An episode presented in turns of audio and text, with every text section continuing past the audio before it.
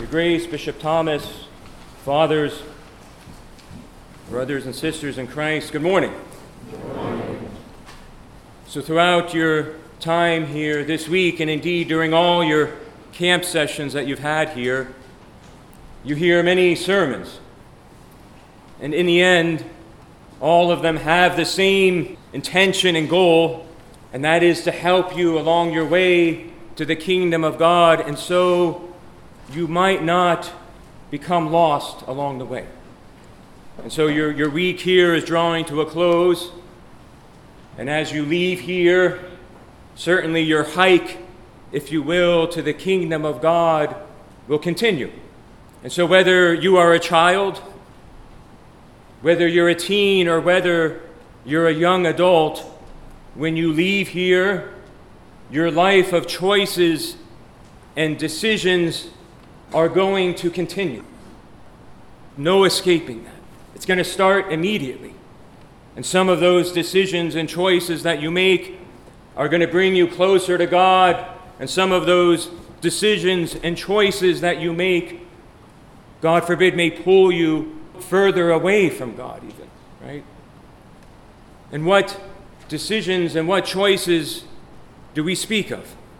Perhaps it's that decision we make at a certain party. Perhaps it's the decision to pray or not to pray. Perhaps it's the decision that we make in our dorm room. Perhaps it's a decision we make whether do I come back to camp or do I not come back to camp. Perhaps it's that decision do I date this person or do I not date this person? And ultimately, every single one of you, in the end, right, you just want to be loved, accepted, affirmed, and then mixed with all of that is your quest for your identity. Who am I? And you experiment trying this role on, trying that role on. It's like trying on clothing. Well, let me try this, let me try that. And I know as you navigate through your childhood and teenage years, that there's that, that ever present insecurity that many of us uh, carry in the inside. And as God watches you work your way through your youth, whether you're a child or a teen uh, or, a, or a young adult, and He sees you perhaps stumble along the way and sometimes perhaps not make the best decisions, He's never angry with you, perhaps sad you know, haram, you know, so and so. They just, they just want to be loved, right? They just want to be accepted, feel good, be affirmed. And if only they would turn to me instead of the world, I could save them so much heartache. And so remember always find God, and you will find yourself. Know God, and you will know yourselves. You see, enter into the service of the one, of Christ Himself, of God. There's a great mystery there. We don't want to enter into the service of Instagram.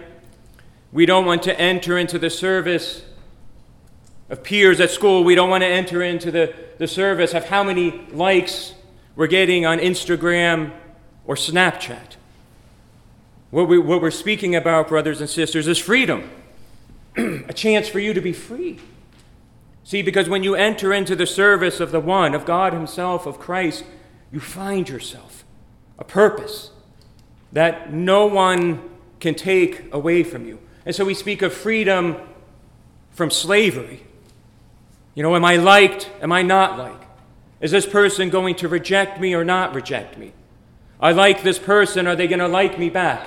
I see on Instagram or whatever social media I'm using that I got 30 likes and that person got 200. Wouldn't it be wonderful to be free from that?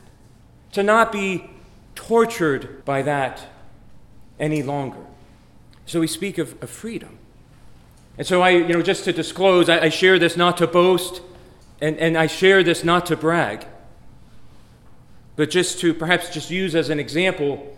You know, growing up, uh, my parents certainly never, they weren't churchgoers, they didn't go to church. And finally, around age 16, I got my license and I started to drive myself to church. And before that point, you know, I might be a little more on the quiet side now, but I was especially as an early teenager, painfully shy, very unsure, very low self confidence. And certainly for me, middle school and certainly high school was like a torture chamber. You know, just you know, it's all the dynamics and the worries that you guys carry. Uh, certainly, I understand very well. But then, by the grace of God and only by the grace of God, I found my way into the service of the one, of God, of Christ, and it transformed me. All of a sudden, I became free. I didn't worry about all those things. I didn't care in a good way. Of course, we want to care about the things we should care about. But wouldn't it be wonderful to learn to just, you know, I don't care if this person likes me back or not. Okay, I only got this many likes compared to this. What's with that? I don't know. And quite frankly, I don't care because it doesn't mean anything about my self worth. And so, some of us right now at the stage you're in, you guys, if you're not careful, can be like a weather vane in the wind. I don't know if you know what that is. They don't really have them anymore. But it's that pointy thing on top of barns that when the wind blows, it spins in circles. And whatever direction it's pointing in, it tells you what direction the wind is blowing in. And if we are not in the service of one, we will be like a weather vane in the wind, at the mercy of how many likes we're getting on social media, who likes us, who doesn't, are we popular, are we not, are we in this peer group or not, living with a paralyzing fear of being humiliated and rejected at school. But if you enter into the service of the one, of God Himself, you develop an immunity to that. Doesn't that sound wonderful? To be free freedom, not tortured anymore by social media, and kind of just going through life with this confidence and this profound sense of identity. I know who I am. I don't need to be liked by my peers. If this guy or this girl likes me back, that's great. If they don't, it wasn't meant to be. But again, it doesn't mean anything about my sense of self worth, which ultimately is rooted in my service to the one, to God and Christ Himself.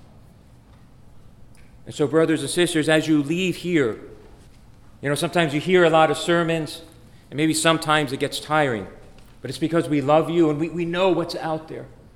And so, the moment you leave this camp, and even while you're still here, the choices and the decisions are there. So, find God and you will find yourself. Know God and you will know yourself. And put yourself into the service of the one, of Christ and God Himself, and you will learn freedom. It's almost like a bulletproof vest, but it's a spiritual bulletproof vest. That once you enter into the service of the one, you're kind of immune to, you know, people like you or they don't, or all those likes on social media. Suddenly it doesn't bother you anymore. I don't really care. I care about pleasing one, and that's God and Christ Himself. And that's not boring. It gives you strength, it gives you identity. You know who you are, and you know what happens when that happens? Your peers are drawn to you. Suddenly, maybe then you acquire some of the things that you had hoped for before because they sense a quiet strength in you. That you have something that the other kids don't have, a very strong sense of identity. And you don't just follow the crowd, you're different. And they're drawn to that light, to that, that light of Christ in you. Okay, so put yourself in the service of that one, and you will be free. In the name of the Father, Son, and the Holy Spirit, Amen.